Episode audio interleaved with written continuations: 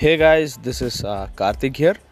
So, after talking to many of you guys, uh, what I came to realize was see, you guys are ready to invest uh, huge sum of money to start up a business, but very few focus on marketing. People think marketing is an expense. See, it is not an expense, it is actually an asset for your business because if you start a business and you invest 30 lakhs in it, you have to invest at least 2% that is 60000 right? At least 60000 you have to invest in your marketing. You can use your online uh, platforms right? Like instagram facebook youtube. But many will not get the desired result even if they promote because they lack content.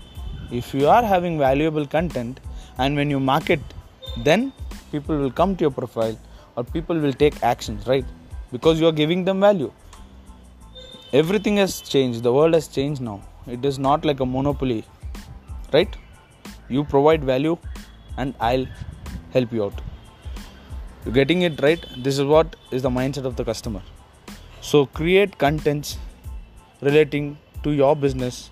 Don't think that maybe like uh, uh only five views are there or one like is there. It doesn't matter guys. You just post valuable content it is like sowing a seed and leaving it. Like if rain falls it will sprout. If you water it every day and take care of it it will sprout much more faster right? But even if you sow the seed and forget and if it rains definitely right there will be a sprout. So your efforts will never go waste. So put your effort create contents and post it guys